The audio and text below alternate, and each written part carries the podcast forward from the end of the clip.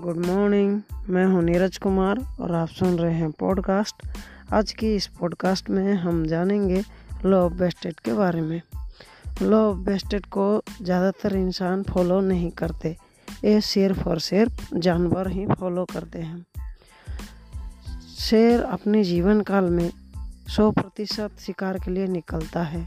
फिर भी वो सिर्फ़ और सिर्फ़ पच्चीस प्रतिशत ही शिकार कर पाता है। बाकी पचहत्तर प्रतिशत नहीं कर पाता। इसका मतलब वो अपना शिकार करने का हुनर नहीं छोड़ता या फिर नहीं भूलता।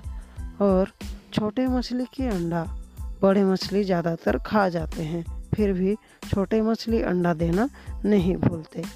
और एक रिसर्च से सामने आया है कि ज़्यादातर भालुओं के बच्चे जवानी में ही मर जाते हैं, फिर भी भालू अपना बच्चा पैदा करने का हुनर नहीं भूलते या फिर नहीं छोड़ते।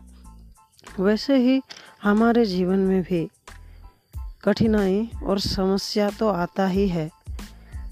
इस, ये जो समस्या आता है, इसके लिए हमें अपनी गोल या फिर टारगेट को कभी नहीं छोड़ना चाहिए। खुद से कहना चाहिए, चलो भाई, फिर से एक बार कोशिश करते हैं, फिर से एक बार शुरुआत करते हैं। यही होता है।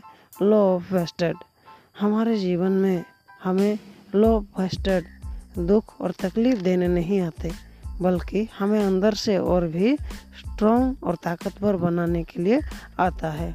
लॉ ऑफ़ वेस्टेड को जैसे जानवर फॉलो करते हैं, वैसे ही हमें भी फॉलो करना चाहिए।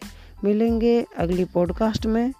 तब तक के लिए स्वस्थ रहिए, मस्त रहिए, हँसते रहिए।